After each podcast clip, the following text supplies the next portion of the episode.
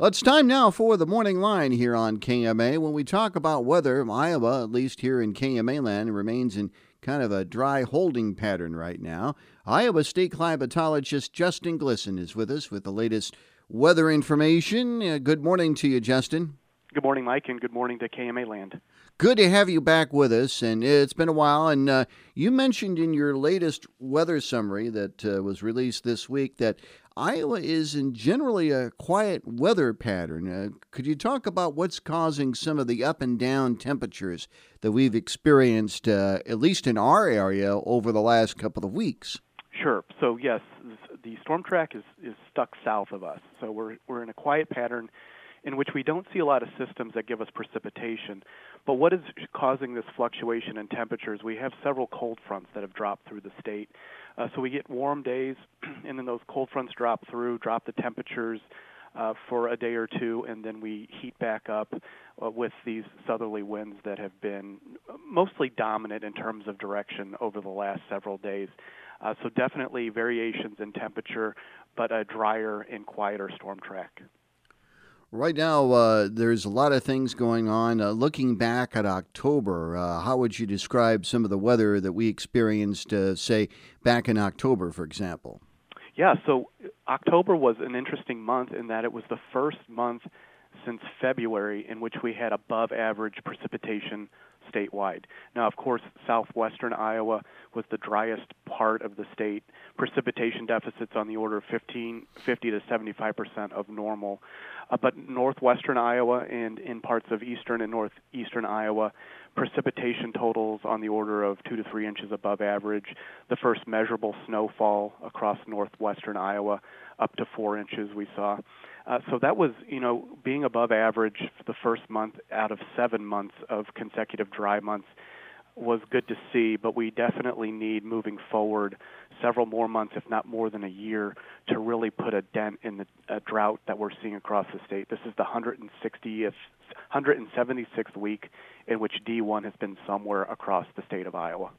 In terms of drought conditions, with the precipitation we had in October, was there any improvement at all as, as far as some of the really dry areas that we have in the state, say in northern eastern Iowa, those areas?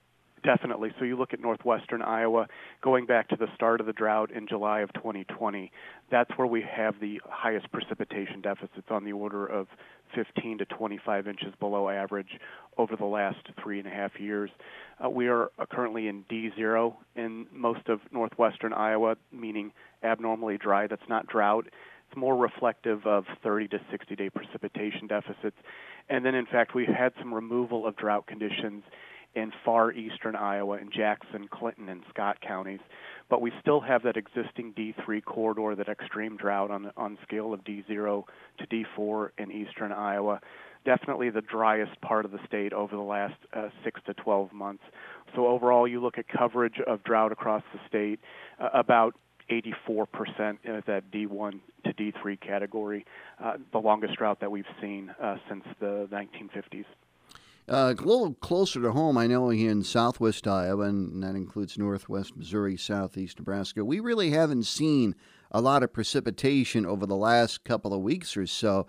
Uh, how would you describe some of the dry conditions we're experiencing here? Yep. So if you look at degradation on the drought map this week, it's in southwestern Iowa. We had a little pocket of D0 uh, in several counties in southwestern Iowa. Uh, we've removed that. We've downgraded it to D1, uh, uh, which is moderate drought.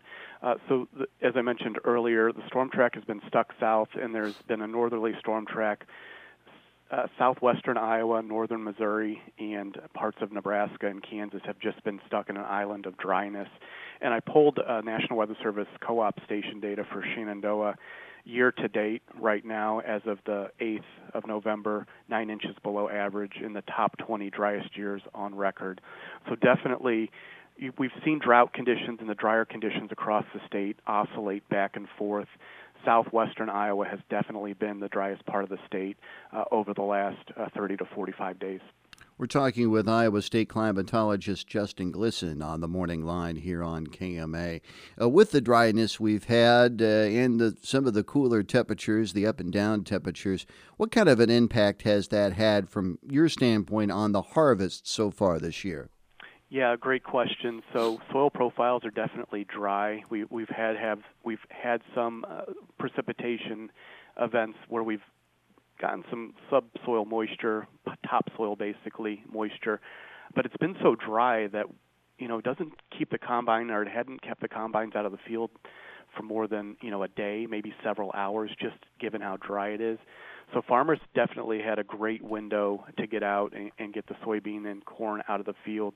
Uh, and talking with our field agronomists and farmers across the state, even with the dry conditions and the drought conditions that we've seen over the last three three and a half years, yields were much better than what were expected uh, with the conditions that we have.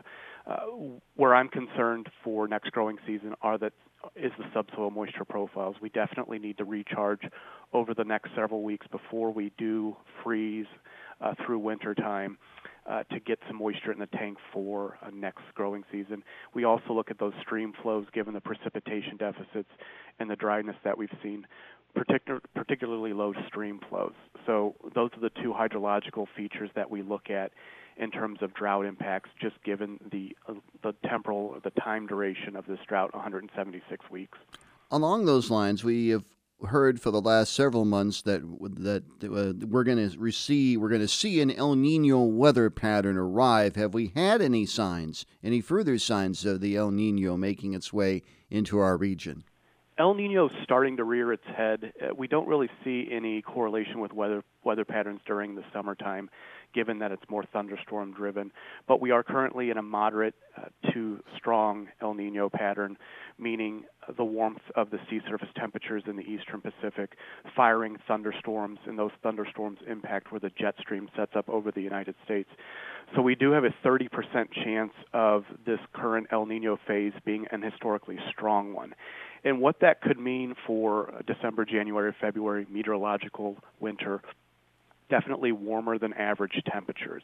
And when we see those warmer than average temperatures, we typically see less snowpack across the state and across much of the upper Midwest. But when we look back at, at the last three El Nino events that we've had 2010, 2016, and 2019 uh, 45th, 31st, and 8th wettest on record.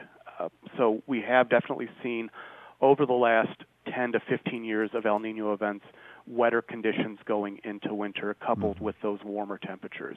Uh, 2016 was uh, a monster El Nino, a very strong uh, warm sea surface temperature anomaly in the Pacific, uh, and we saw the ninth warmest winter on record.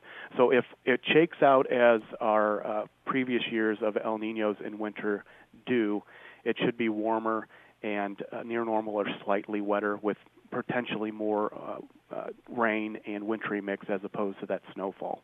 I know Mike Naig has said on this program that uh, he he's kind of in the minority, but he's hoping for a lot of snowfall uh, this winter. Uh, looking ahead to Thanksgiving, are you receiving any sort of an indication as to what we can expect Thanksgiving weekend when a lot of people are going to be traveling out and about uh, here and there to celebrate that holiday?